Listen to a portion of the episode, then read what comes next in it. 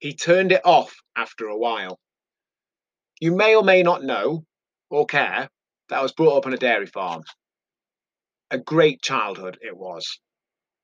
My dad would milk the cows twice a day, seven days a week, plus other general jobs to keep the farm running. The field directly in front of our house would have the cows in at times.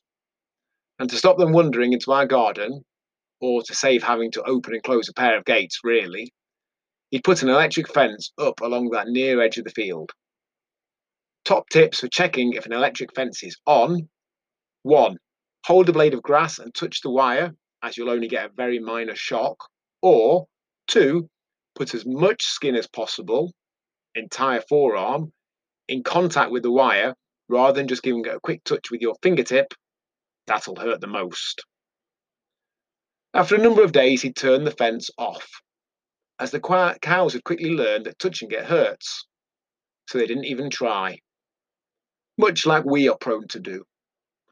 We have an unpleasant experience of some sort and do the equivalent of never touching that wire again, encircling ourselves with a fictional comfort zone, not brushing up against it for fear of what'll happen. When what happened last time probably wasn't as bad as we remember, and it might not even happen this time. Even if it is a bit uncomfortable, we could probably push through it more easily than we might realize. Usually, we don't even give it much thought. Don't even realize we're doing it. But it'll be happening.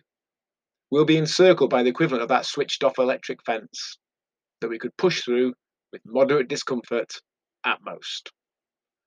Much love, John. My nephew and niece have now lived in that house longer than I did. Hall. We're on a mission to help 1 million people rise by 2030.